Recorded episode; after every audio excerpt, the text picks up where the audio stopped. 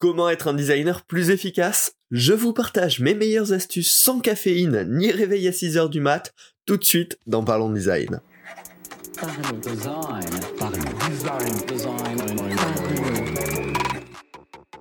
Parlons Design saison 6 est supporté par son partenaire privilégié, la KaketoS Academy. La nouvelle façon de se former au design. Salut, c'est Romain, bienvenue dans Parlons Design. Aujourd'hui, on va parler de 5 hacks de productivité pour les designers. Euh, alors bien sûr, ce que j'appelle productivité dans cette vidéo, hein, c'est vraiment le fait d'enlever le superflu, d'éviter la charge mentale inutile. Euh, donc vous allez voir, c'est pas des astuces euh, de, de, grands malades. Normalement, tout le monde peut les, peut les appliquer. Euh, c'est vraiment juste des petits boosts qui vont faire gagner en efficacité euh, et, qui, pour moi, en tout cas, m'ont été super agréables. Et je vous avoue que je suis un petit peu accro à ça, à trouver ces petites astuces, trouver ces petits hacks. donc, bah, juste, je vous ai fait une compilation de mes 5 hacks préférés que je vous partage tout de suite.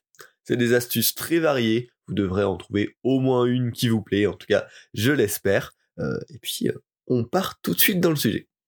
Alors l'astuce numéro 1, j'ai voulu commencer celle-ci parce que c'est celle qui paraît la plus bête mais que j'aime tellement, c'est tout bêtement d'augmenter la sensibilité de votre trackpad ou souris au maximum du maximum.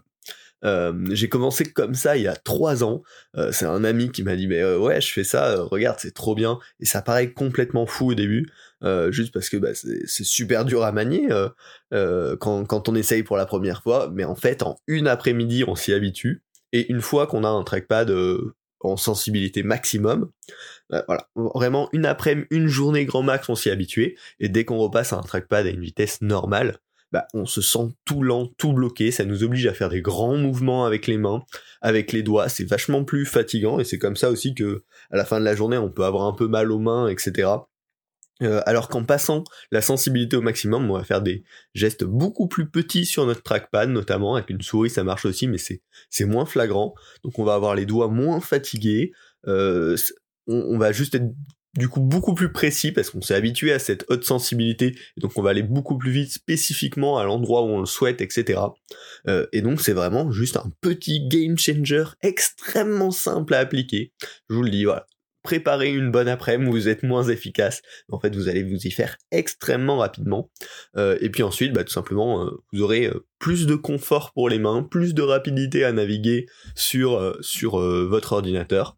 Et donc c'est tout bénéf Autour de ça, pareil, si vous êtes un utilisateur trackpad, euh, je vous recommande d'apprendre un petit peu les gestes euh, pour naviguer d'un bureau à un autre, euh, toutes ces petites astuces-là, parce que pareil, ça fait gagner beaucoup de temps une fois qu'on y est habitué. Voilà, c'était la petite astuce légère, un petit peu inattendue pour commencer, et on va pouvoir passer à la seconde. La seconde, c'est de prendre contrôle de son temps. Alors, comment on fait ça? Deux choses, on se permet de bloquer du temps de focus dans notre calendrier. On a le droit de mettre un gros bloc de une heure, de deux heures pour dire je travaille là-dessus. Et la deuxième astuce qui va avec, c'est de remplir sa journée avec des blocs de travail chaque matin. Alors, forcément, si vous faites ça euh, une semaine à l'avance, bah, ça va être embêtant pour les gens avec qui vous travaillez pour trouver des disponibilités. Par contre, ce que je vous recommande de faire, c'est vraiment chaque matin, quand vous commencez à travailler, vous dire, ok, bon, bah là j'ai telle et telle réunion, par exemple. Eh ben, euh, sur cette plage de travail là, je vais travailler sur tel sujet. Sur ce moment-là, je vais travailler sur tel sujet et le bloquer directement dans le calendrier. Ça a deux avantages. Déjà, ça évite bah, euh, tous les moments inopinés qui vont venir couper votre productivité tout au long de la journée parce qu'on va vous envoyer un petit message à telle heure. Ah, est-ce que tu aurais pas un petit quart d'heure? Et donc ça va couper une grosse session. Si vous posez vos blocs, bah, vous direz ok, mais après mon bloc de travail, vous aurez une bonne raison entre guillemets de le faire et de pas repousser vos propres tâches. Et puis ça vous libère énormément de charge mentale. Vous avez plus du tout de la journée à vous préoccuper de qu'est-ce que je fais quand, quand est-ce que je commence, est-ce que je suis en avance, est-ce que je suis en retard? Vous allez tout simplement vous dire bon bah ok euh, là j'ai prévu de faire ça, je fais ça, si au bout du temps j'ai pas du tout fini, il me faut encore besoin de temps, bah, je replacerai un bloc un des jours après, mais je peux passer au sujet suivant tranquillement ou réorganiser si besoin. Mais en tout cas l'idée c'est que par défaut si tout se passe bien, eh ben, vous avez juste à suivre et plus à vous poser de questions, plus à perdre de temps à vous demander, ok, quel est le truc le plus important que je fasse après? Vous libérez toute cette charge dès le matin en vous disant, bah mes tâches importantes c'est ça et ça, je vais les faire à tel moment puis à tel moment, go la journée, et puis on verra demain pour faire d'autres tâches, pour réorganiser la journée suivante. Donc vraiment, euh, dans les périodes où euh, c'est très chargé, bah, j'ai remarqué que c'est vraiment un game changer pour moi. C'est un petit peu dur à appliquer au début, euh, mais en fait c'est extrêmement efficace, donc je ne peux que vous le recommander. La troisième astuce, on rechange encore un petit peu de style, ça va être dans l'étape de lancement d'un projet, et ce que je vous recommande, c'est de faire des wireframes papier ou à minima manuel.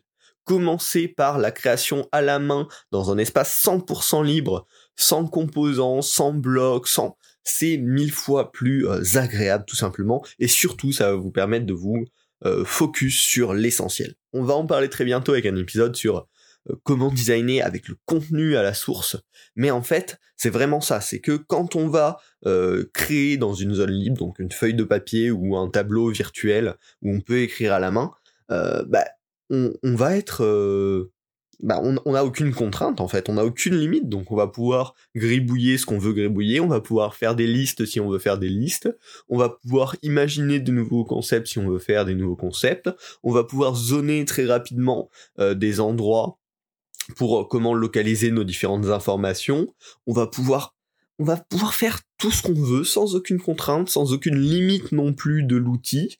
Euh, sans avoir besoin d'aller dans très vite de la précision, parce que c'est ça en fait, quand on commence à faire des wireframes par exemple dans Figma ou n'importe quel logiciel de design, bah on va euh, finalement très rapidement dive dans lui parce qu'on va vouloir faire un bouton donc on va faire notre rectangle on va peut-être l'arrondir machin on va mettre notre texte dedans on va changer un peu la typo pour que ça ressemble à un bouton alors que quand on est sur papier bah, on va juste faire euh, un texte où on va appuyer un peu plus fort pour que ce soit un peu plus gras et puis on va faire un, contour autour. Et on va pas du tout se prendre la, tête euh, avec ces détails UI parce qu'on n'a pas du tout la possibilité de le faire. Donc vraiment, pour moi, c'est complètement libérateur. Je sais que je suis mille fois plus productif, efficace là-dessus.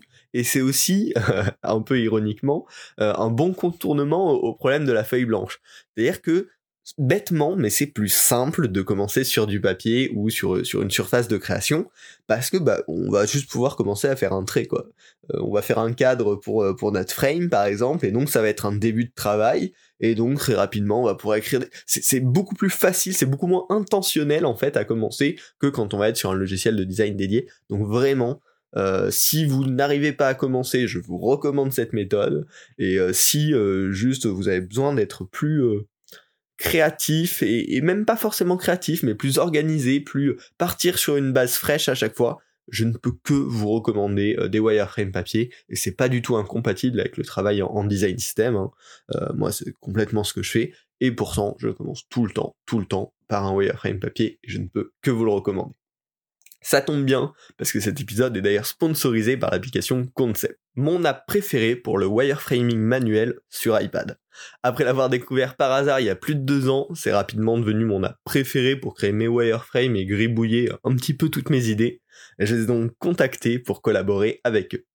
Concept propose un plan de travail infini, une roue d'outils bien pensée et hyper graphique, l'export dans plein de formats, et bonus, toutes les créations que vous faites dedans sont 100% vectorielles. Encore convaincu Vous pouvez profiter de broches variées, d'un système idéal de palette de couleurs et même d'une librairie de composants vectoriels personnalisables. Un petit peu un design system accessible euh, dans une app de wireframing. C'est vraiment l'outil parfait pour rédiger des notes ou dessiner des idées sans aucune contrainte. Je l'adore. L'app concept est gratuite au téléchargement et disponible sur iPad, tablette Android ou PC Windows compatible. Le lien est bien sûr dans la description. Je vous invite à le découvrir. Et puis, on va pouvoir passer à la quatrième euh, astuce, le quatrième acte de productivité du jour.